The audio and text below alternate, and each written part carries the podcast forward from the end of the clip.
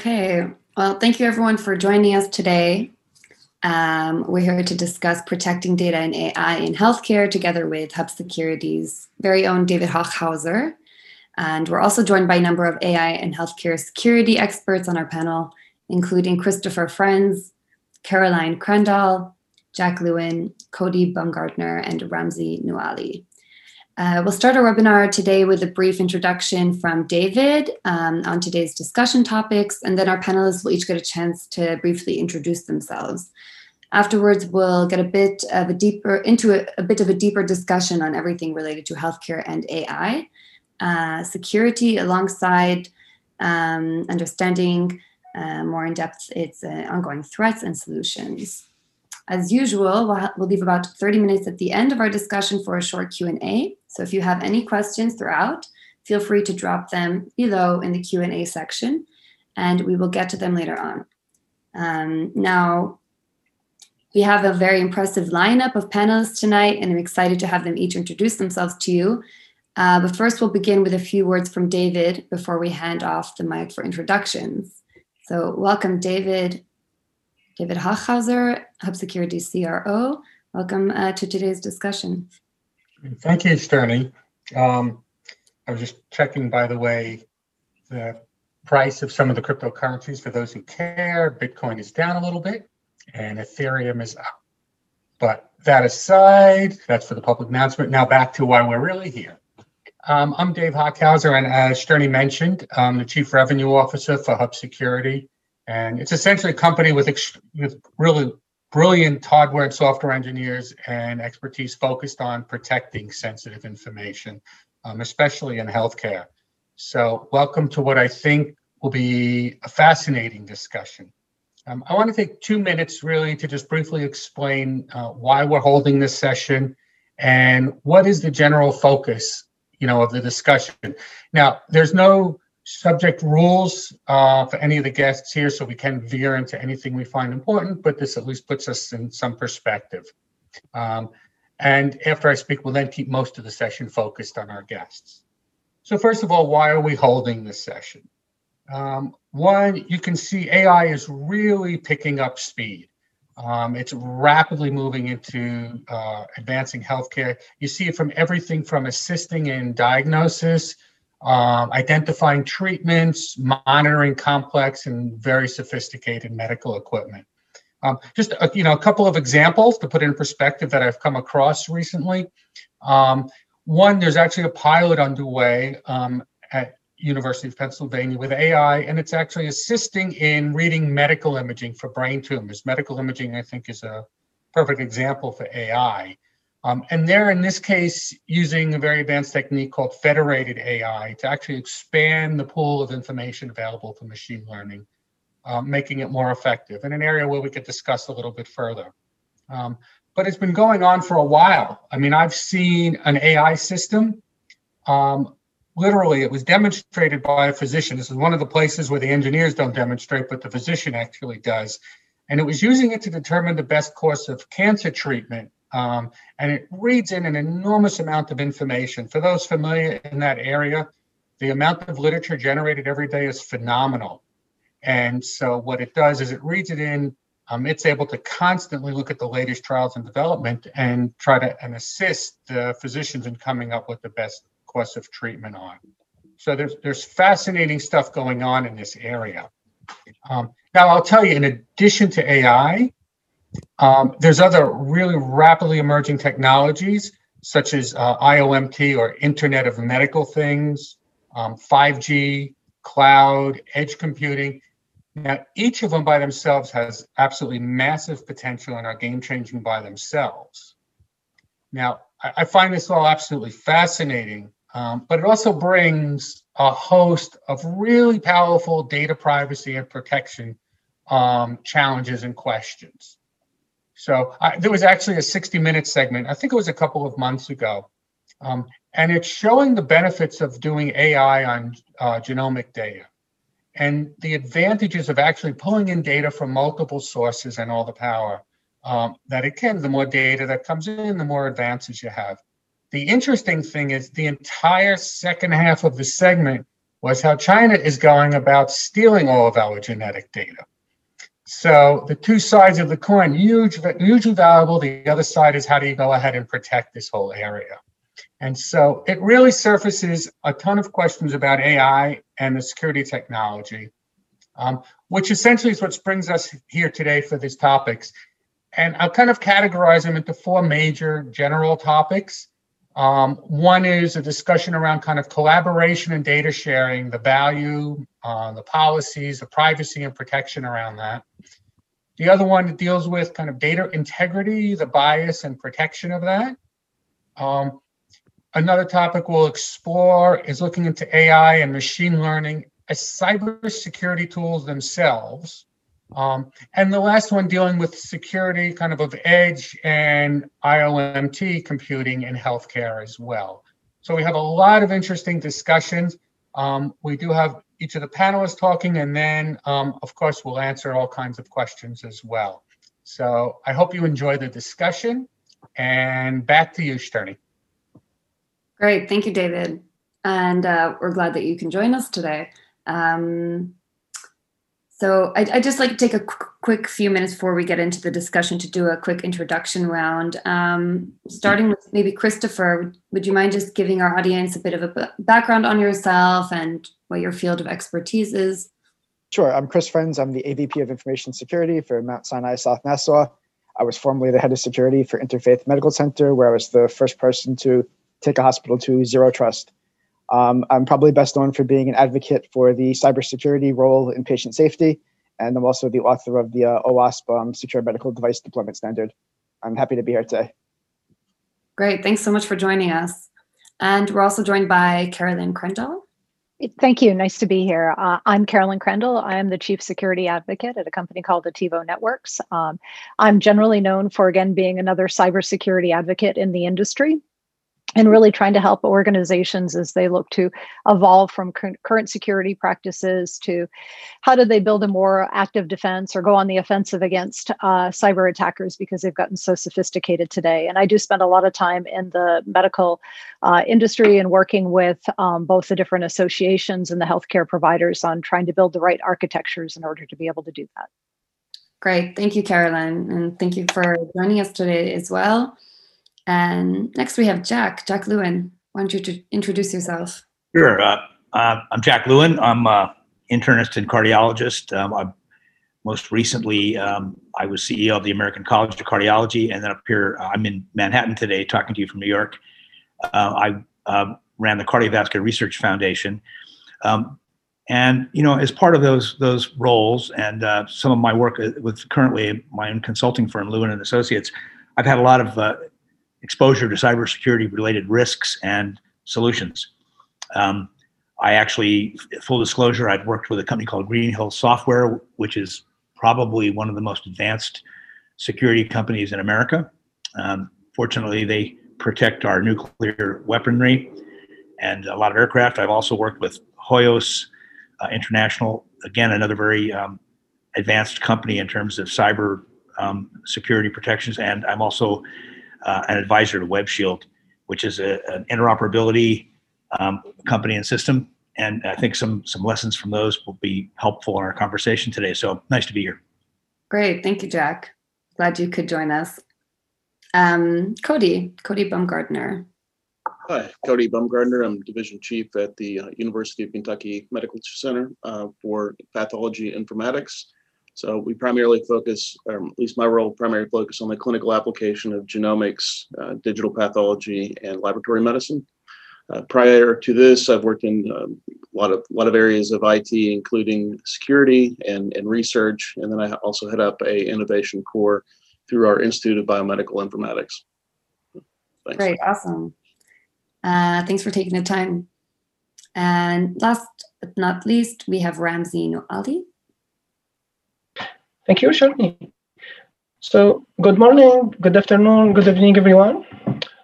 My pleasure to be here today. My name is Ramzi Naouali. I am a security specialist in Montfort Hospital.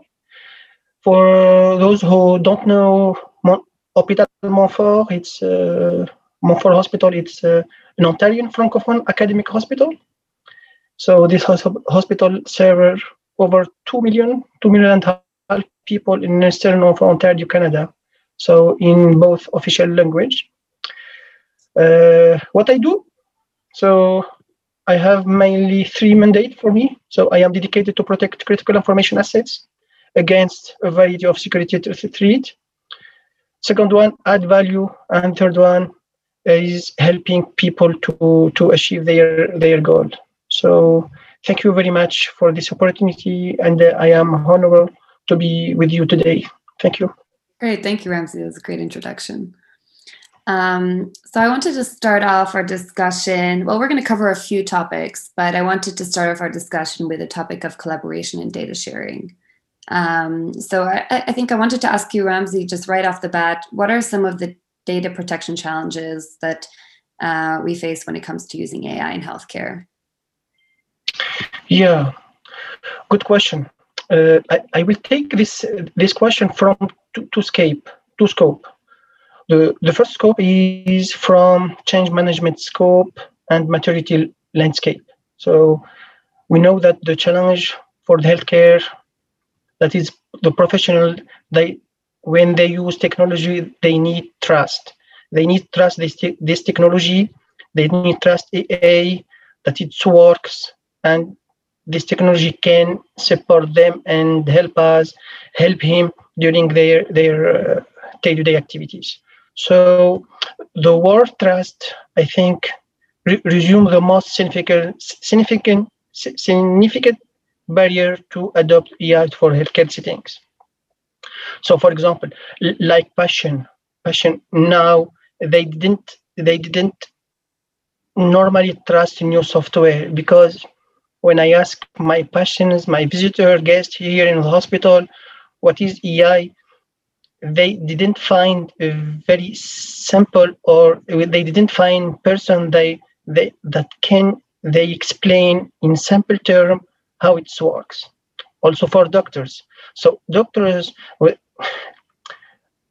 they ask me if they trust the application coding application it's this application ai is most calibrated with uh, physician, physician input and it's based with uh, accurate data so from from from change and maturity landscape and I can name it its political side, the trust, it's the major barrier to adopt AI within a hospital.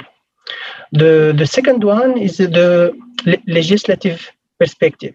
So when I remember GDPR, for example, the General Data Protection Regulation, it's built for transpar- transparency and accountability. So when we adopt AI and AI they use the profiling process, collect data, analyze, give response. Uh, it's machine logic of result.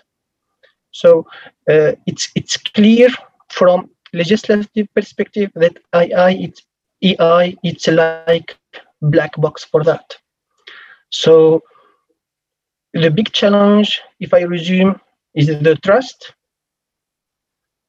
from side from doctors, from patients, and I hope also legislative be accommodate to to uh, this new technology and to facilitate facilitate to integrate AI with transparency, with explainability, and fully trusted uh, to our uh, doctors and patients and uh, healthcare organization.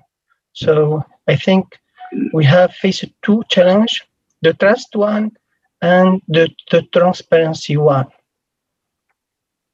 Thank you, Ramzi. Look, Cody, I wanted to ask you, what, what do you think is the biggest barrier in applying AI to healthcare?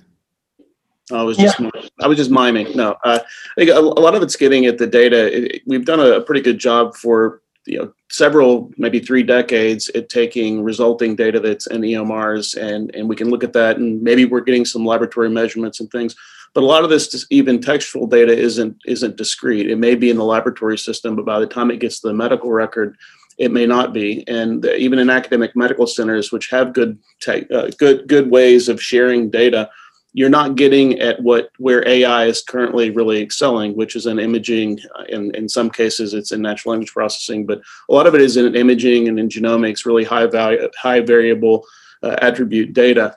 And, and, that's the wild west, where where you're seeing places make make the news, some good, some bad, is in uh, what's happening is agreements with departments, not institutions, are taking place, and maybe data sharing is occurring, but maybe it, maybe it should, maybe it shouldn't. But get, getting a hold of that data, that institutions are sitting on a gold mine of information, and it's it's it's hard to get that information, say uh, pathology slides or genomic information, and harness that in a way that the institution can use it, even if they want to.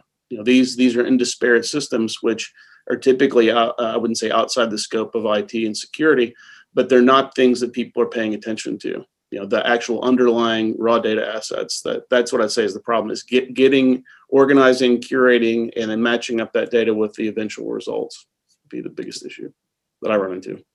All right thank cody I, I, wanted to i wanted to ask you christopher um, do you think the application of machine learning and artificial intelligence technologies um, will be limited to an individual organization or is there value in sharing security information in order to make these systems um, even better for the entire healthcare ecosystem? Sure, I'll answer the question uh, generically first, and then particularly to security. On the more generic healthcare side, I think, as uh, Cody just mentioned, there's a lot of challenges towards sharing and integrating data, even between um, systems within the same organization, let alone between organizations. With that being said, I do think there is a lot of value in sharing data if we can work out a secure way to do it. I do think overall that um, sharing data is a good thing and it will help pr- promote better AI models. Uh, one of the things with any type of machine learning or artificial intelligence is the quality of the model that comes out of it is largely dependent upon the quality of the data set that goes in to train it. So, sorry. So improved sharing and other stuff will definitely result in improved models as well as improved ability to validate those models. On more particular on the security side, I do think sharing becomes increasingly essential between organizations.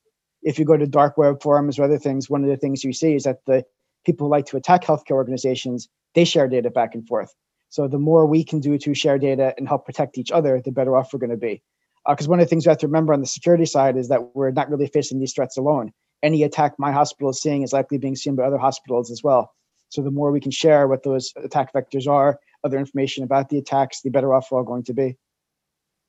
Definitely. Jack, tell me, what do you think are the three most critical reasons why interoperability of critical health information, health data systems, and EHRs has been so slow?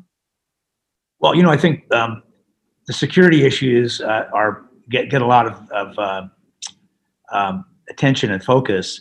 That you know, we we have we're just we don't have enough security to to share data, and in some ways. But I think the really more challenging and common reasons that we're not more uh, well as Micky Tripathi, the new guy that runs the Office of National Coordinator, he, you know, conversation with him, and then back to the original ONC director, David Brailer, 20 something years ago.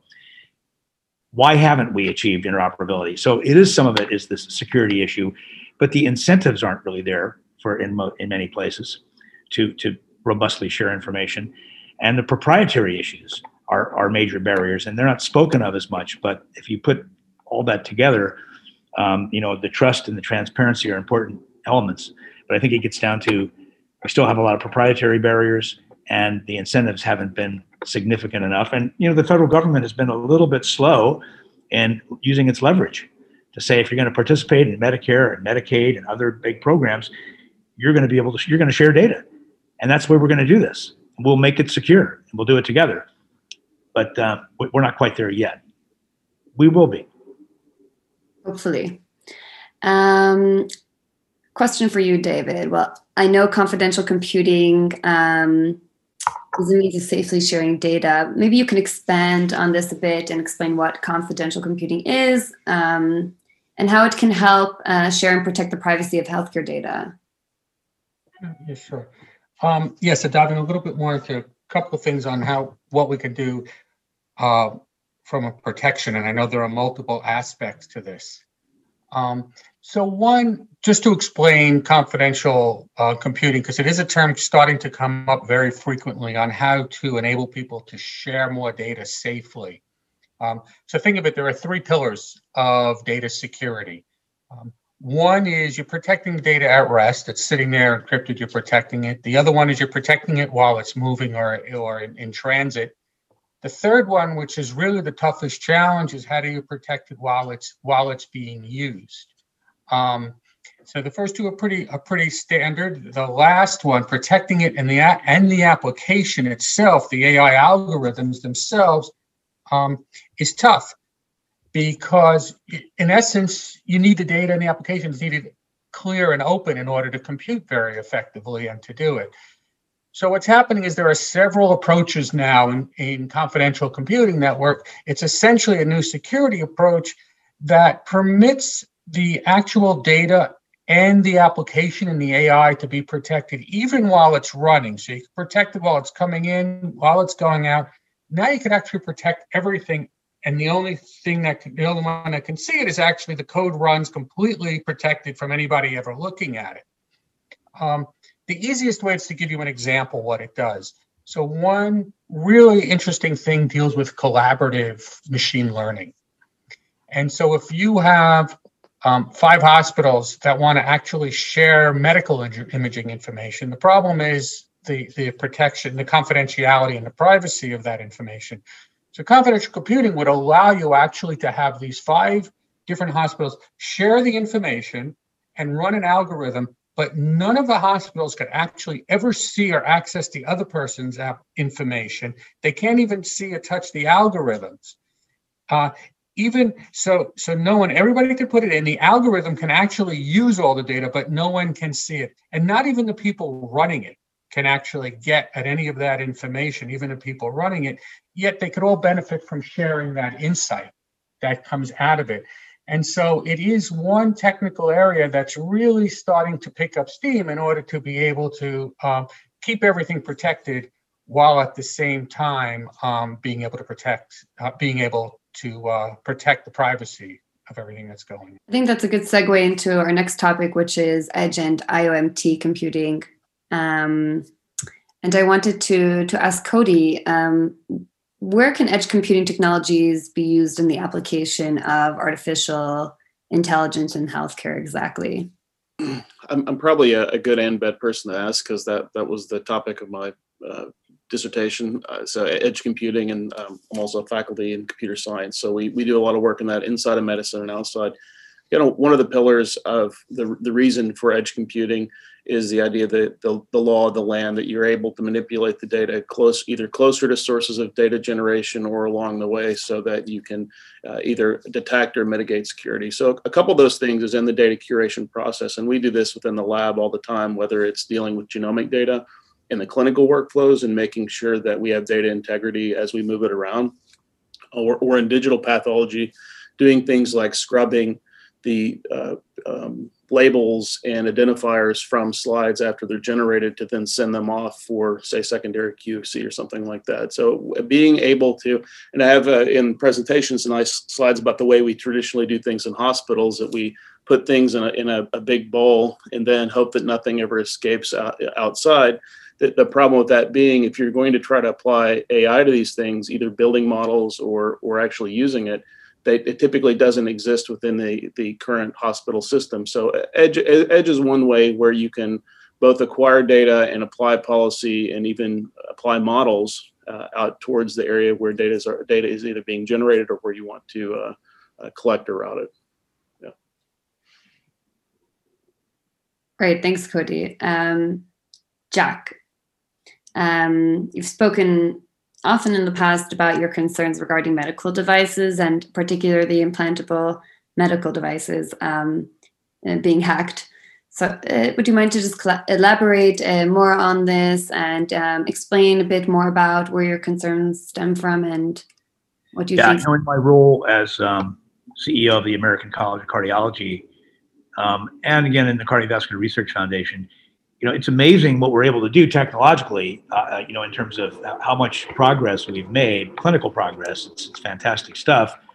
Um, um, but uh, in the cyber zone, we're not, we're really not where we need to be. So, you know, I've gone to, some of you probably have, have had the experience that I've had where we, uh, you go to a, a cybersecurity related meeting and uh, there's a contest see who can hack into all the most commonly used implantable medical devices in the United States. And before the end of the conference, everything's been hacked, and people get little prizes and so forth. I've you know, I, have been in, in, meetings in Europe and Scandinavia and Germany and other places where all the American devices, the common, you know, the, the top brands are being hacked. Um, and here's the thing, I you know the um, the guy who was the CEO of this company, Green Hill Software, who's done, I think, more spectacular things in terms of national security solutions, called me up one time in that role and said, What are we going to do about medical devices? Because medical devices like defibrillators, um, advanced pacing devices, insulin infusion pumps, and so forth, they're connected to the Internet of Things. So we can we can uh, you know provide a kind of guided uh, therapeutics, and this is really important in heart failure. Um, uh, we're doing more and more, uh, you know, a connection to the Internet of Medical Things to monitor people and to uh, prevent crises. But the problem is, um, these devices are easily hackable, and you could conceivably, uh, since they're all so many of the devices, they're they're all with the same kind of security protection. You could hack into all the people on a particular pacemaker or everybody on a particular infusion pump in the world, if uh, through through uh, Wi-Fi or Bluetooth connections um, if you hacked in. So I have been a, an advocate for for getting the industry to move to improve this, and for some reason, um, the leaders of the device world don't really think it's that important that they're really targets. Uh, and I'm, you know, I, there's a good reason why Vice President uh, Cheney uh, disconnected his defibrillator from the internet. Uh, it was a very, very smart thing for him to do. So anyway, I just want to point this out. This is true also with with uh, uh, guidance devices in in, uh, in cars today, and, and uh, it's for, for many other sectors of the economy. But we just have to do better in terms of uh, some of the common things in healthcare. Um, and you know, I think that uh, the SolarWinds problem that just occurred, um, you know, and, and we're still just sort of demystifying that. But you know, one of the simplest elements there in terms of that problem is, uh, you know, we really don't be, we shouldn't be using passwords um, today as as a means of providing access, security access because there are there are better biometric approaches that are much much more secure um, than say a password system, um, and and that's just kind of a simple step. But but for devices and Internet of Things, hospitals know that many times the breaches that are commonplace in hospitals ha- actually occur because somebody enters through one of the devices um, and gets into the systems that way. So that's an important area that's still unmet after 10 years of, of uh, expressed concerns. It definitely is a, a very vulnerable endpoint. Um, it becomes very easily explo- exploited. Um, Carolyn, I wanted to ask you, um, thank you for that, Jack. Um, Carolyn, so in a time where software and devices can no longer be inherently trusted, what security uh, innovations should healthcare providers be investing in now? Yeah, yeah, no, it's a great question, and I a lot of the things that Jack was just talking about resonate a lot. And you look at, you know, the SolarWinds example, Microsoft, you know, SAP, Codecov that just came out. There's so many things that are going on today that just show that networks are inherently insecure, and um, we're probably not doing enough to prevent the initial compromise, but we're definitely not doing enough to be able to detect that activity once it's inside the networks. And the fact that they can go undetected for so long is another huge red flag to us because if we can't keep the the intrusions out we need to be able to detect them quickly and have better visibility right if if one of these medical devices has a vulnerability what are the attack paths to it and if we can't change the inherent operations of the device itself because if the manufacturer's aren't going to do it you know you can't really change it in the field because it may void the the warranty or change the performance of the device. And so you know some of the things that i do like is the fda's new medical device development tools and the scoring model that they've put under that. I think that will help. So nobody wants to have a black eye as far as the scoring. You don't want to be the lowest on the list and maybe that will be some motivation to um, get people to um, to approve. Um, I think there needs to be more uh, biomarker testing um, to check and see how these things. Um, I think we need to look at the, you know, just all the things that can happen around um, this. Um, and then let me go back to some of the the fundamentals. So, you know, inventorying assets. We know this has been an age long issue. It's not getting simpler, it's getting more um, difficult, but we need to keep investing in the visibility because if we understand the access and the attack paths, we can definitely help ourselves, even if we can't understand where all those devices are at any given time. Um, and then, you know, do the basic things disable the vulnerable features, enforce the network policies, tighten your network segmentation up. Um, you know, and other changes in, you know, in the device environment you may be able to to modify. Um, and then the last area I'll also talk about is is two things. One around um, lateral movement and privilege escalation. It goes back to being able to detect that attacker activity inside of the network, and whether it's your main network and a lot of um, devices are even connected, uh, you know, and managed through Active Directory that's the the treasure trove of information and definitely and not enough is being done in that area to make sure that an attacker can't come in and change the policies or change the operations or give themselves um, ownership inside of some of the group policies that are there. So um, I again encourage people to look not only at the devices but the other elements that can have an impact on them. Well said. Does did anyone want to to add anything to to that? Sure, I'll, I'll add a little in. Um, I'm the author of the OWASP Secure Medical Device Deployment Standard, and one of the things I'm very big on is network segmentation. That's one of the ones that I can't stress enough. Limiting that medical device so only what needs to talk to it can and nothing else. Uh, that's one of the ways to go. Because if you look at hospitals and other ransomware attacks, one of the large contributing factors to those ransomware attacks is flat networks. Within a lot of hospitals, it's unfortunately not uncommon to have every device able to talk to every other device. And that creates a problem because when something penetrates your perimeter, and something always will eventually, um, that means that one compromised PC now turns into a compromised network. And that's one of the things the hospitals really need to begin to uh, lock down. Um, the second issue I'd raise at medical devices is one of the big issues is one around availability. We have to remember that um, a lot of the medical devices that we run run the same Windows or Linux operating systems that a lot of the PCs and other systems we have in our environment do. So if we have a threat that can attack a Windows desktop, it's also likely to impact a lot of medical devices within the organization too. And the reality is, is that ransomware does not just take out patient data; it can encrypt medical devices and other stuff as well. And that's where the, a lot of the real patient safety risks come in. You make a lot of those devices that are critical to care unavailable, and that's where the huge patient safety risk comes in. So, you know, my advice would be to strongly um, for hospitals to begin to look at network segmentation. A lot of other technologies like DNS sinkholing, things like that, can be great as well for medical devices. Because one of the other issues is, is you typically can't install endpoint security on a medical device like you can a desktop PC. But looking at the network traffic coming out of that device is a great way to identify if a device is infected or not. Um, so begin to look at controls like that that organizations can uh, put in place. Thanks, Chris. Um, is it okay if I call you Chris? Yes. Christopher. Um, any, did anyone else want to? I think this is a really interesting topic. So if anyone else wants to jump in, feel free.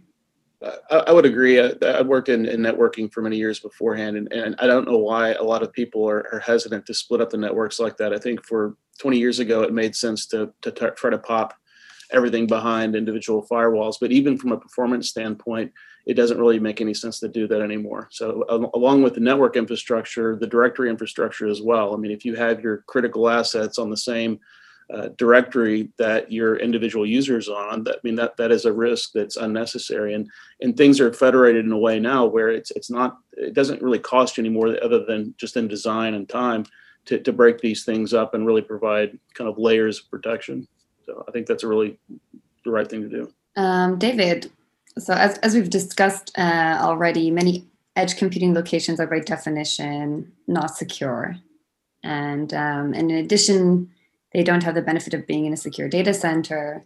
So, in your opinion, how can organizations protect their data and AI applications in such environments?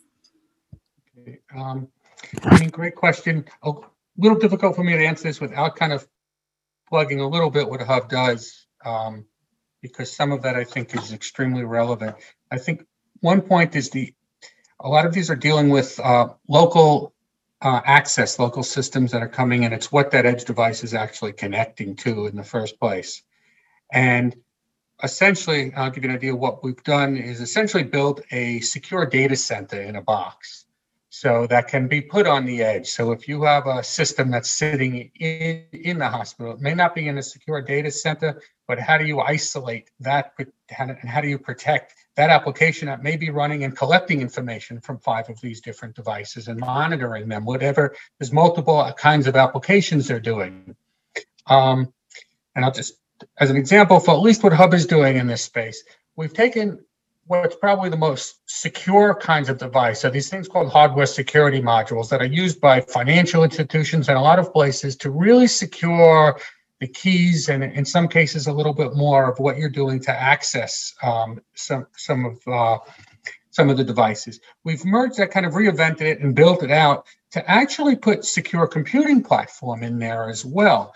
So you'll have an extremely secure edge computing platform that has all of the crypto information, all of the security. We protect the network. We actually have a, a patented hardware um, and firmware firewall protecting every message going in, every message coming out of the device at the same time.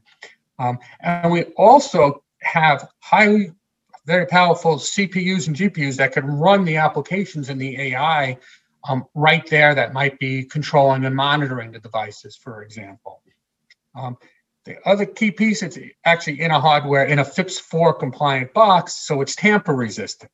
So that's what I say it's kind of like a data center um, in a box where literally if somebody, it's anything inside of here we consider not hackable. There's nothing that's 100%, but extreme protection, even if the person tries to pick up and walk away, away with it. So from our perspective, um, that's in effect at least how you have to seriously secure any of the edge computing that's going on that's inter- intercepting with these devices um, and control from there is i think it's going to be increasingly critical to have everything that intercepts to be an extremely secure computing environment that's working with it so that you can't break in from all these different angles as well. Great. With that i want to move on to our um, our next topic, which is data. I want to discuss a bit about integrity, bias, and protection. And starting with you, Cody, um, what new technologies and techniques uh, stand to change the landscape of artificial intelligence in medicine? I think we're just now starting to deal with some of the integrity problems, and some of that has to do with the guidance that been has been released by the the FDA to say, okay, if you're going to build your own models or if you're going to go for approval, this is what it, what it should look like. So in a lot in a lot of ways, we talk about data exchange as being uh, de-identified, but in the same token, if you're actually going to build these things to for clinical use, you actually would need to know where the data came from. So there, there's a bit of a uh, an issue there. So uh, what I think that is, is is very much needed, and you don't see, I don't see any uh, much efforts in this area, would be to unify the raw data assets, to unify to be, be able to interrogate the PACS systems and interrogate the digital pathology and, and all of these other non-textual things that go into EMRs. Uh, and then be able to keep track of that data from you know time of generation all the way through the point to where it's actually used by the model. Now the the thing, the other part of that question, I would say, is is from a benefit from AI. Now, this isn't you know using a, an FDA approved model, but this into the data sharing is that even in imaging, you're going to have different in pathology. You're going to have different stainings. You're going to have different devices.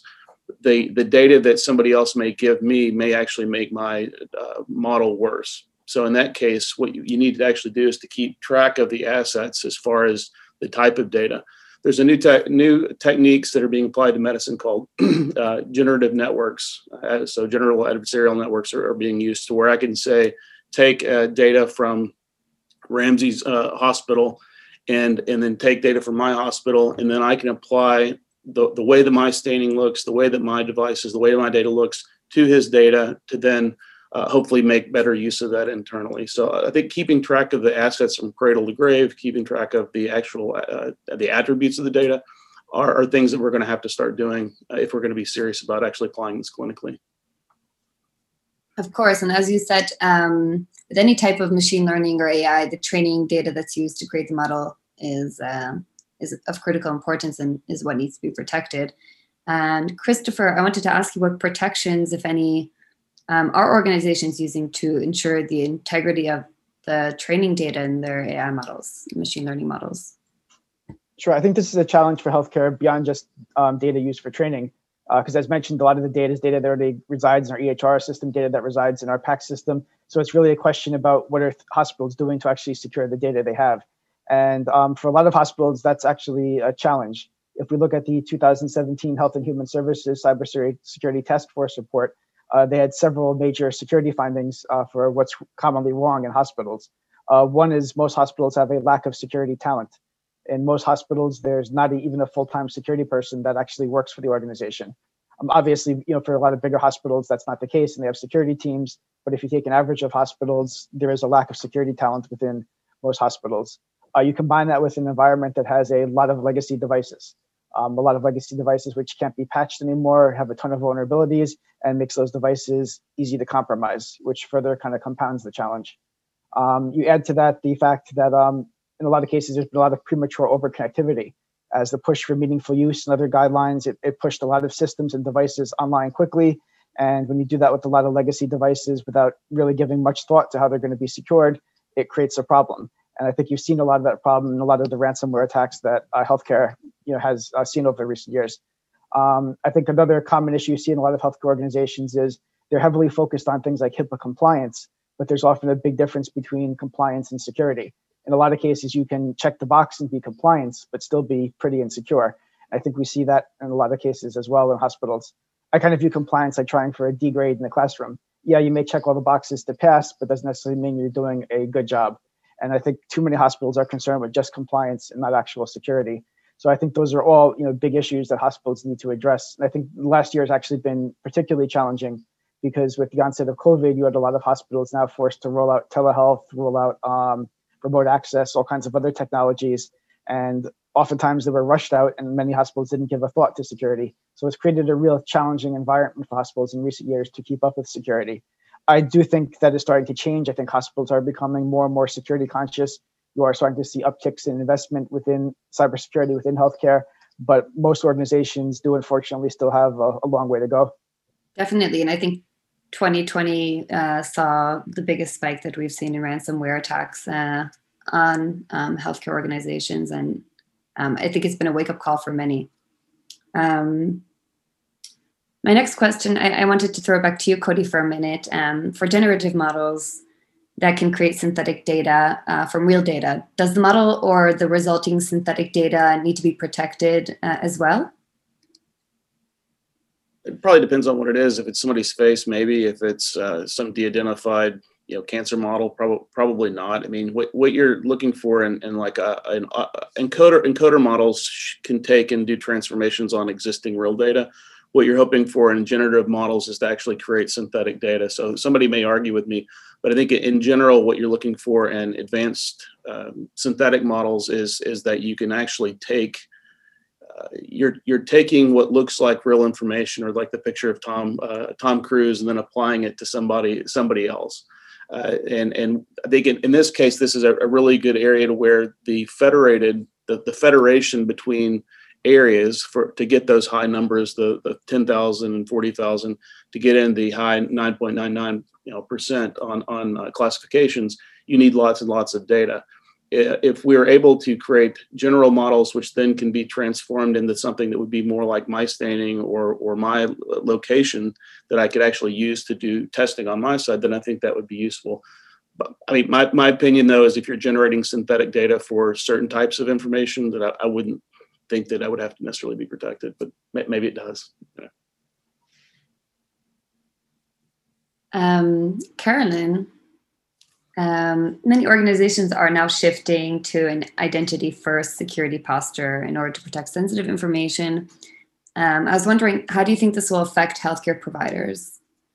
Yeah, yeah, no, it's an interesting dynamic, and a lot of it was, you know, pushed forward with the remote workers, and instead of having everybody behind, you know, their t- typical protection barriers, that you know, people had to think differently, right? You know, at all these different devices, all these different home networks, all of these different things that there was less control over. So, what it's done is it's it's driven a different conversations among the security professionals and the CISOs that instead of thinking of things at the LAN edge, think about identities, and and when I say identities. It is the people's credentials it's their privileges it's their their access to information. And if you try to do it, although I do firmly believe in network segmentation, but if you try to do this around providing not only the right authorization and authentication, but also putting up the right types of conditional access so that if that person not only doesn't have the right credential, the right privileges, um, using the right tools that maybe they can't see that database of, of information or document, or maybe they can't get access to that application. And so, you know, there's a bunch of technology that's been out. Um, it's still developing. It's probably been a little over complex for most uh, healthcare organizations to adopt unless they're big and have have the right security teams. But I think there's a lot of technology that's coming forward right now that you can now start to think about it as identity protection for anyone, anywhere, anytime. And now also how you cross it from those endpoints into the directory services and environment and also into the cloud as um, people move and adopt there today. So I think it's something that should be a priority for uh, organizations and kind of that crawl, walk, run is, you know, how are my credentials, right? And do those credentials or what's happening on the endpoint let me get into those directory services and change things? And how do I at least shut those things down? And then look at ways to get more sophisticated upon, you know, entitlement and conditional access. And, and as people would also maybe correlate this to a bit of the zero trust model and what can be done there. Um, you know, zero trust or least privilege are definitely things that should be on every CISO's mind. Um, you know, and it's a process, right? It's kind of like the journey versus the destination. I don't just say one day I'm going to have zero trust. It's how do you build a program that gets you as close to that as you can, given your operating environment. And I firmly believe you've got to be thinking about it from an identity first posture to really make that achievable. Definitely, and you touched on zero trust, which uh, is something that I hope that we can we can discuss a bit more um, further on. But I wanted to ask uh, Jack because this has come up already, and um, and I can I can hear the frustration in your voice when you talk about it. Uh, HIPAA, um, so regulatory compliance. Um, is it really as big of a barrier to protecting health data uh, and AI as it's typically uh, presented to be? Oh, I think you're muted.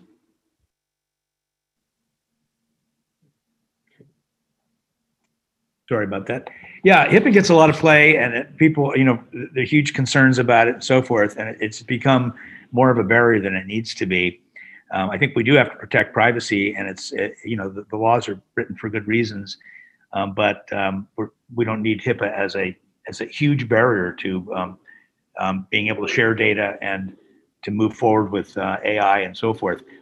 I've been working with, um, interestingly enough, uh, uh, I mentioned earlier uh, a company called Hoyos Integrity, uh, who partnered up um, with Green Hills Software, the, the, folks out in Santa Barbara that have that, that have been probably the most sophisticated defense um, cybersecurity people, um, to build a phone, um, which is going is now on the market, but it's being it's a, it's a phone that is um, and I'm saying this securely, it's unhackable. It could be hacked uh, if your body and brain were uh, were part of the hack process, but otherwise, the phone is is it's going to be insured for millions of dollars to protect, you know, to to guarantee that they're they're they're serious. Uh, they've done a contest, global contest, with a ten million dollar prize to see if the phone can be hacked, and it hasn't been hacked. Um, the phone is going to be on the market mainly for people like the State Department and um, the, the, Secret Service and and uh, the DoD and, uh, and, and those kinds of users at the moment. Um, a, 5G version of it though will become available uh, this fall. Um, it's not really a cost barrier um, to, to have this kind of level of security um, built into the phone. And really, the, the two reasons that why it's so secure is because all the parts were thoroughly, um, completely vetted by Green Hills before they were assembled. Then the phone assembly done by Motorola is completely secure, like a you know like uh, like a, secure laboratory. Um, and all of the software, 100% of the software, has been evaluated and mostly rewritten um, uh, by by the parties involved to, to get to this place.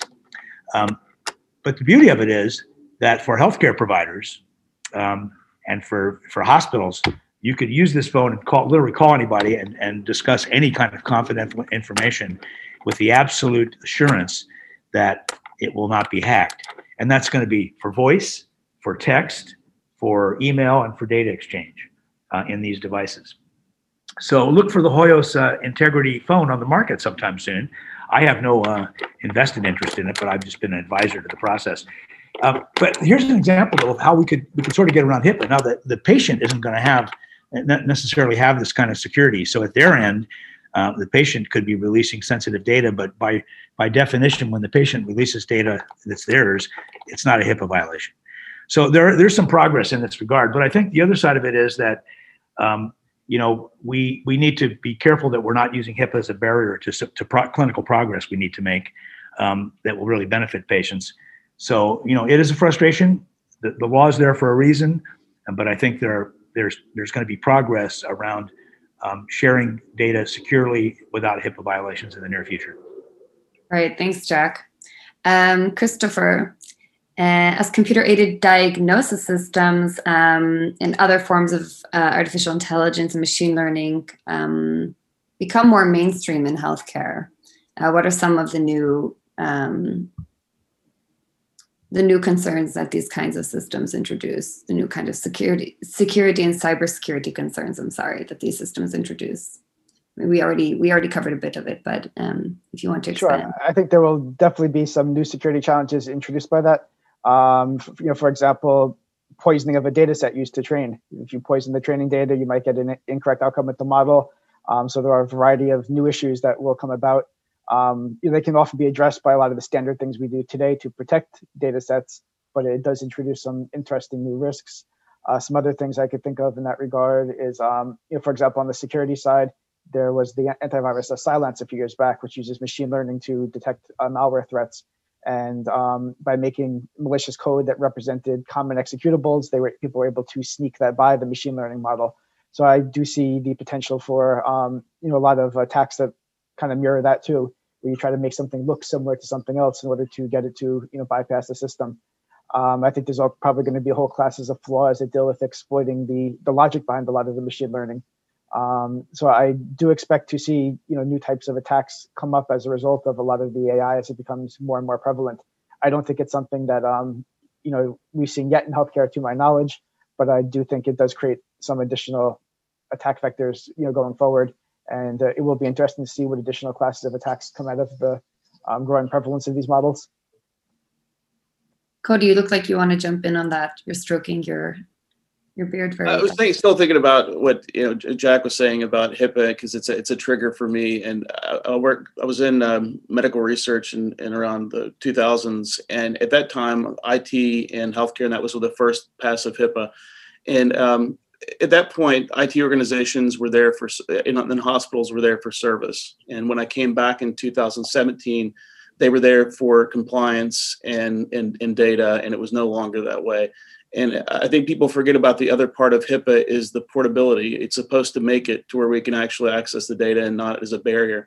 So as we're applying AI, I think you're going to have to shift gears. IT organizations, security organizations are going to have to think about not how do I protect the data as far as you know keeping it all all hidden. It's it's how do we go about actually making sure the right people have access to what they need, not just within their little group, but but broader.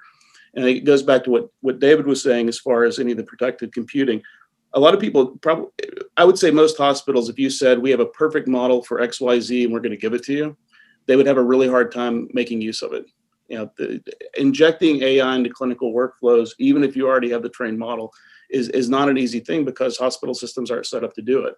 So if you have an academic medical center where you both you know have a reason to do to, to do this information and you have the data, the, the hospitals don't fund the typically don't fund the exploratory work to do the model training. Okay.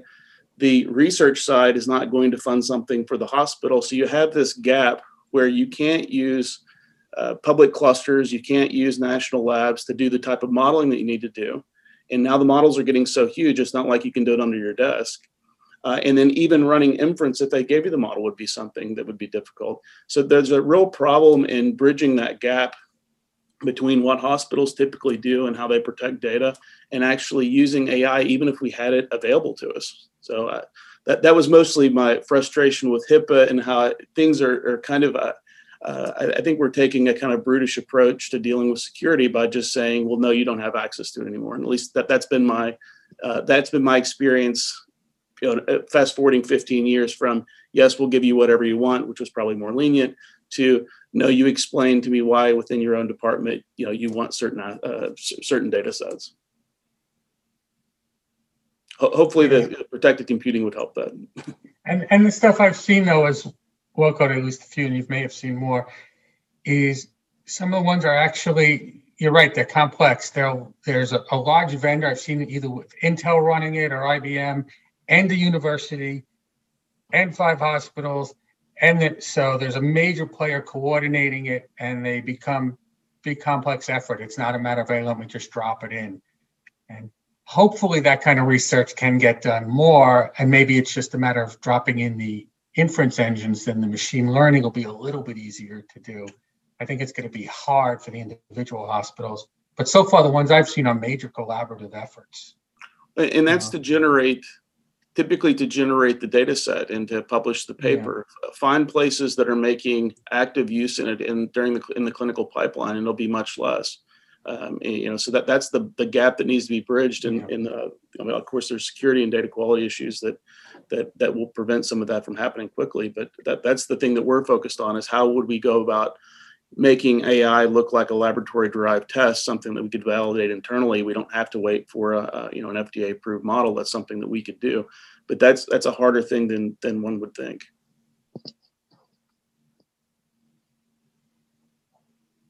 Great, thanks, Cody. Um, and with that, we'll segue to our last topic, which is artificial intelligence and machine learning, um, and uh, ways that it can be used to to bolster cybersecurity. Um, and I want to start with you, Carolyn. Um, we've seen ransomware attacks on healthcare providers take a sharp rise in 2020, and in 2021, the trend continues. Um, how are security teams leveraging AI to to combat these attacks? Is, are are there ways um, that we can learn from um, that are already uh, being used to protect these uh, our vulnerable healthcare systems? Yeah, yeah, no, it's a great it's a great question, and a lot of companies do use AI inside of their technology, and there's a lot of lot of focus on it. Um, but it's it's an imperfect model because a lot of times what you're doing is is you're looking at you know logs and information to try to look up signatures or pattern match things or look for you know other heuristic information that will tell you that something bad is happening. But a lot of times what happens is by the time you get all that information together and correlate it, you know it's the car has already crashed into the wall right? And it, and, and then it takes a lot of time to do the intelligence. And so i do think there's a lot of benefit in using ai to try to be predictive. And i do think it's useful if we can apply it to faster correlation or some people may call that the machine learning piece of it to faster correlate the data get the threat intelligence.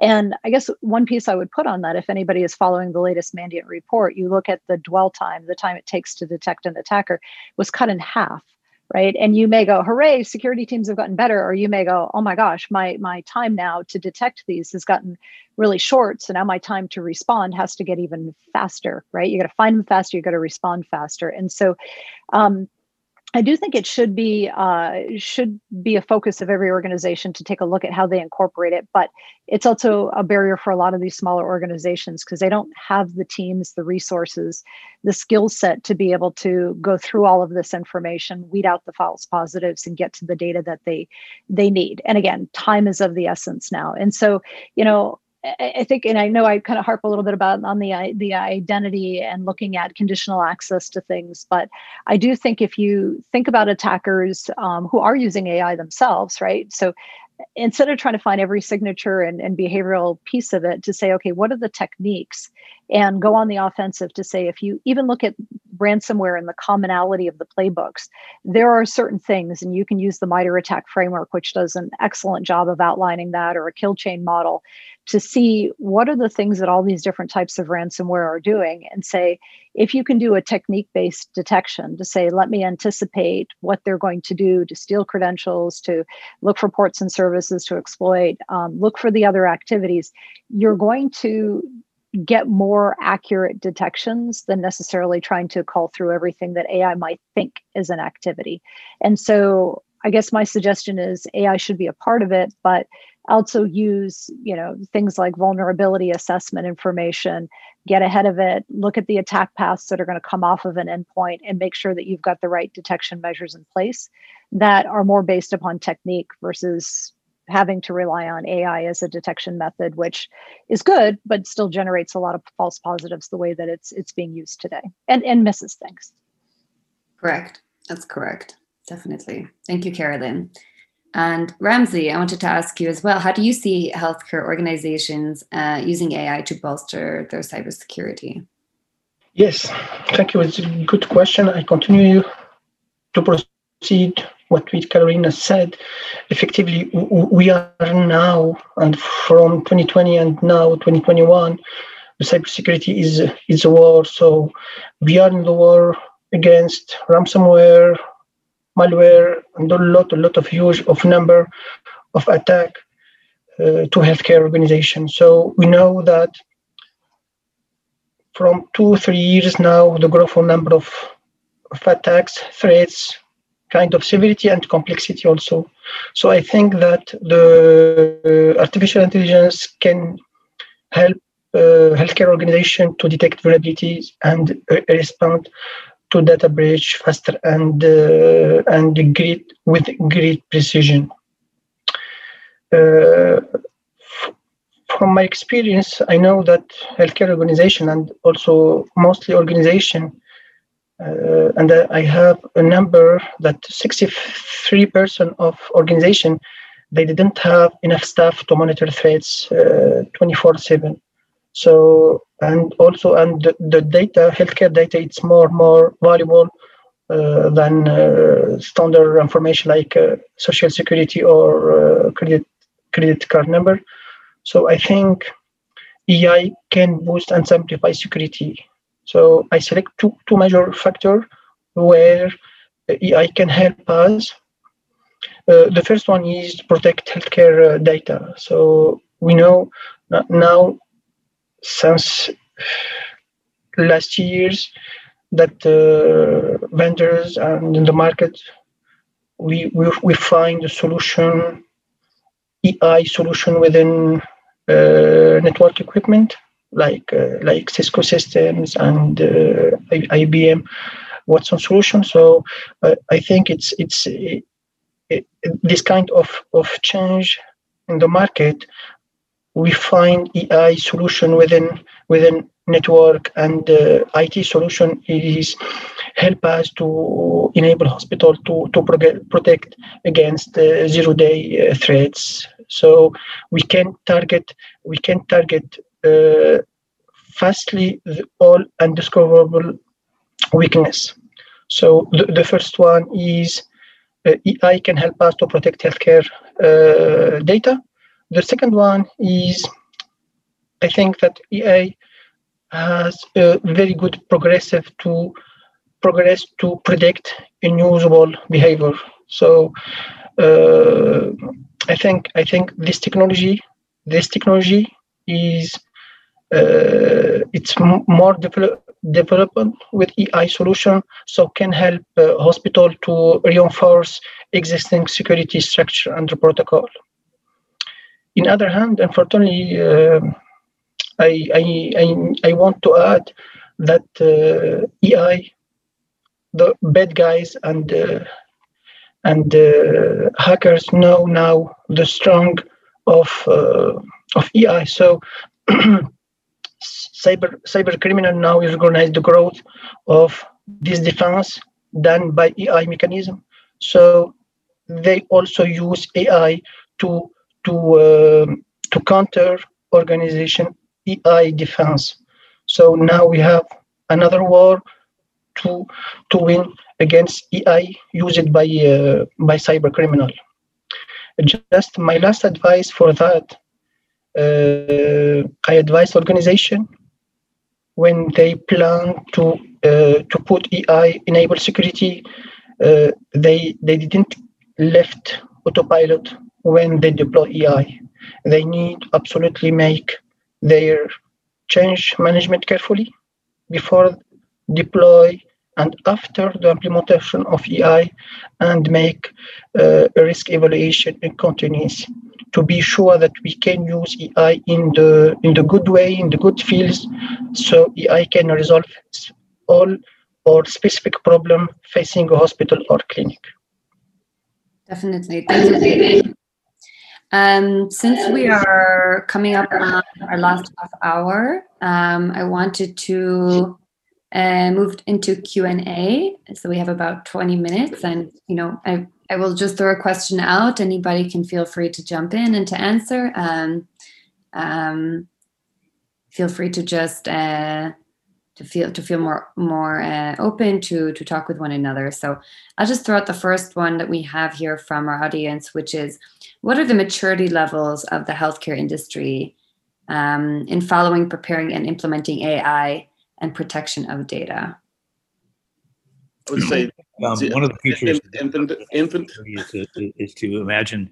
I mean, the, the, the real risk in the beginning, of course, is with machine learning is is where where are the sources of data coming from? Can you trust them? So it's back to trust and transparency, and to a certain extent, um, as we're as we're bringing sources of data into advance AI in the, in the actual development of it. Um, but I think on the other side of this, we've just had this great discussion about uh, how AI, AI can be both a deterrent against um, cyber risk uh, and a contributor. So it's a very complex matter.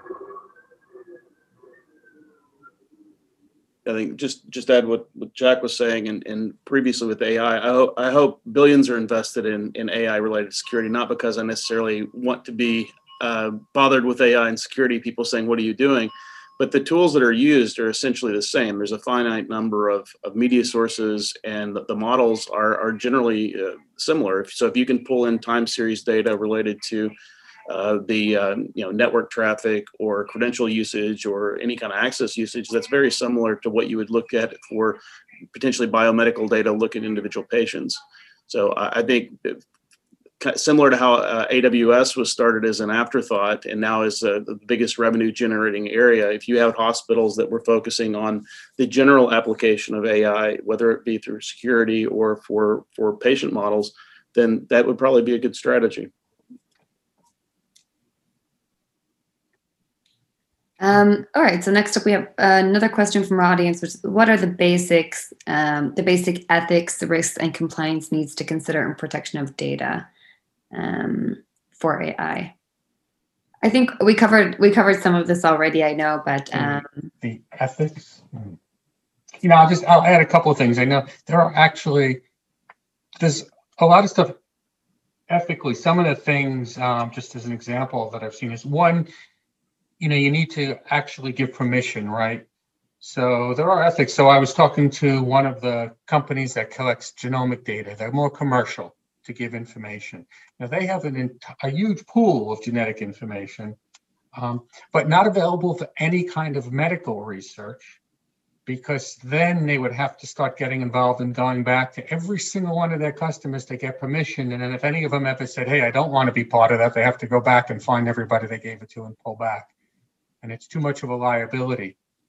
Um, then there's an issue. Well, if you you know, so do you make everybody do it, or do you start financially incenting people? And then you have some finance some issues about well, you can only get pools of data from people who really want the money or need the money. Um, there's a lot of challenges. There is a group, um, an Alliance for AI and Healthcare Research that has a working group actually now. They're actually starting to look at some of the policies and technology behind it and actually going to start lobbying for some uh, regula- regulatory changes as well. Um, because there are a lot of complexities. And sometimes I think we swing, we always swing too far when we pass a regulation. And then we have to look at what are the things that are really good for everybody uh, when you're doing research and what are the things you're doing to protect. Um, so it will be it will be interesting. There's stuff in Europe as well. They're looking at a new regulation um, to be able to protect the use of AI. The other extremes, if you look at the social scoring thing that's going on in China, um, where everything is open for the government to take about you, whether it's medical, any kind of information, to create a score that's going to be used for everything about your life.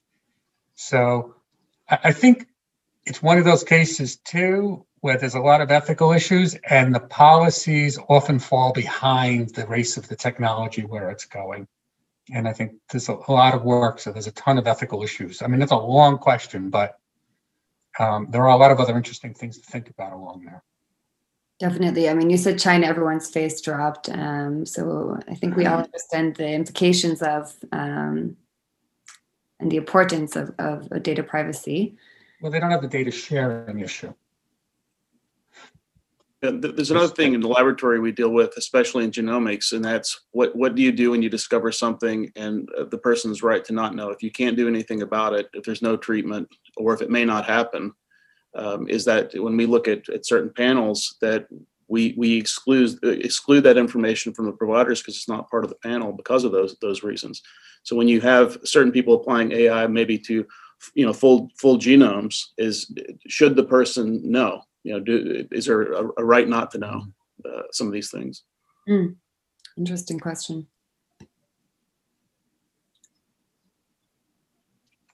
Or um, do we have to have a, a, kind of an ethics around disclosure? Um, you know, much as when uh, it was back in the day when people with HIV was a death sentence, um, had to be told with a one-on-one therapeutic process rather than just getting the information you're HIV positive. I, I think we're looking at we look at genomics and genetics in a similar way. We've got to um, develop a whole ethical construct around how we divulge that information to whom and and um, you know and, and when it's cruel. Thanks, Doc. And we have another um, audience member who asked if we can talk a bit more about uh, zero trust architecture. Um, we only have a few minutes, uh, maybe for, for this particular question, and it's quite a large topic. Um, but if anyone maybe wanted to um, to share something more um, about specifically about uh, zero trust when it comes to AI. Um, sure, it won't be particular to AI, but I, I can definitely talk about zero trust. Um, back at the previous hospital I worked at, we started our Zero Trust initiative in 2015. And I think one of the interesting things, actually, beyond the Zero Trust itself, is why we made the decision to go Zero Trust. What we decided to do was actually simulate a ransomware attack. So we used what's called the EICAR test string, which, for anybody unfamiliar with it, it's a harmless string of characters that many years ago, all the AV makers got together and agreed to treat as a virus. So it kind of provides an interesting way to test endpoint security. So we wrote a script that uh, took a listing of all the PCs in the organization and attempted to um, basically um, copy this EICAR test string to the various PCs in the organization to kind of simulate malware spreading through the organization. And we learned a lot of stuff by doing this, um, both in terms of what technical controls worked, what didn't work, um, as well as um, how people were going to respond, you know, to the incident. So, but to kind of keep it to zero trust, um, one of the things was we learned that the network segmentation we had in place was very effective at keeping the threat contained to just the department the script was launched in, because it was segmentation by department at the time. The interesting thing we learned though is that clinically speaking, if we were to lose our, our let's say entire radiology department or an entire clinical department, it was still going to be disastrous for hospital operations. So we started to think about what we could do to take network segmentation to the, the next level. And um, we approached it in a couple of ways. We started with the data center where we used uh, VMware's NSX to kind of microsegment all the servers in the data center. And for the physical network, we approached it more through a NAC appliance, where we put policies in the NAC appliance to allow PCs to talk to the server subnet, but nothing else within the organization. So no two PCs in the organization could actually communicate with each other. They could only communicate with our server subnet, and that server subnet was microsegmented with NSX in order to ensure that that particular PC could only see the servers it needed to and nothing else. And kind of at a really high level, that's kind of the approach we took towards um, approaching you know that zero trust mindset. You know, with that being said, zero trust is more of a journey. Um, there's always going to be things you could do to further lock things down, further improve. Um, so advice I would have to uh, people who wanting to do zero trust is to first really figure out what's on your network. Do an asset inventory. Take the time to make that as complete as possible. Then once you have the asset inventory, begin to actually map out how those various assets actually talk to each other. And that's going to be the biggest challenge you find. The more completely you take out the time to map out how the various assets on your network talk to each other, the better you're going to be able to create policies and the less likely you are going to be to break something when you um, begin to put rules in place. And once you put rules in place, you know, start simple. Do the really low hanging fruit first, you know, segment like things like DNS or DHCP servers things where the network team, you know, really understands the ports and protocols because your chance of breaking something is going to be much less because they, they know those services inside and out. It gives them a chance to learn the new tools that you're introducing and kind of um, progress from there. So, you know, take it slowly. It's going to be a long journey. It's not going to be something you're going to do overnight. It took us about 18 months to two years in that range to kind of um, get it to a, something that resembled a more fully zero trust network. But, you know, it's a process and um, you take your time, uh, begin to do it by developing asset inventory and figuring out how things talk to each other. Yeah, uh, just, just, I need to. Sorry. Sorry. Go, go ahead. Go, go ahead, Ramzi. Go. Okay. Okay. So I, I was just going to add on to what Chris was saying. I think, you know, that network visibility and the piece I would add on to it again is, is it's not just all, all about the devices, but it is about the credentials and the privileges. And so a quick win for many people, again, if you look at these big ransomware attacks, is if they could change those policies potentially and reset their access or give them the ability to um, you know turn on and turn off things to their you know to their advantage that i would again stress that as part of that architecture that chris talked about is is don't forget your active directory environment and that you get the right uh, visibility. And there's a lot of tools that are out there today that make you know not only the network visibility easier but also that attack path visibility and those vulnerabilities to to active directory um, more visible. And and i would say there without getting you know overly technical on it it's you know there are things like you know golden ticket or silver ticket attacks that that you might go well i either resonate and understand what that is or i don't understand what that is. And if you don't understand it and you're not looking at how you protect against those type of things you are going to be at risk. So i just want to make sure that you know if you can protect everything around it but somebody can go in the middle and change it all without you even knowing then that is a very high vulnerability and risk that you want to be thinking about. So just kind of adding on i think chris is right in the things he introduced but i would just say these are important and can be very quick wins without maybe some of the complexity that that chris had talked about. So um, sorry over to you Ramzi. Thank you. Thank you Carolyn Exactly. So I continue with the quick wins.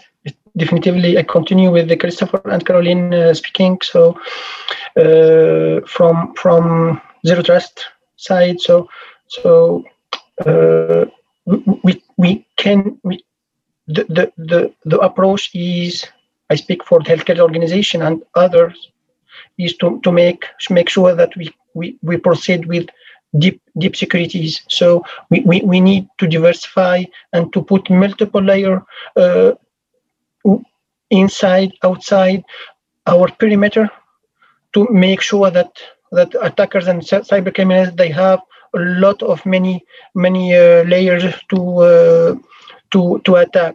So I, I, take example NAC, network access control. So hospitals and clinics, they can make, proceed, deploy a NAC solution. Now this technology is available with the new generation firewall routers and the core switching. So they can do this quick win. Uh, another point also very, very important is the awareness and training of people is the is within the zero trust also. We didn't need trust everyone, everything and every protocol. So and the human unfortunately it's the the least the least component in our security posture. So awareness and training it's it's a must to have to deploy within uh, with a centralized and enterprise solution uh, within our hospital and clinics to prevent to prevent uh, uh phishing attack, to prevent uh, uh, social engineering attack, and so forth. So I recommend fourthly that healthcare organization deploy and plan automatic simulation phishing at large uh, in their organization. Definitely. Thank you, Ramzi. Um, and I, think we're going to wrap up soon. I'm just going to ask a final question that we have here from someone in our audience. Um, is there a certification available that you would recommend for individuals that are le- looking to learn um, how to be ready to protect um, healthcare organizations specifically?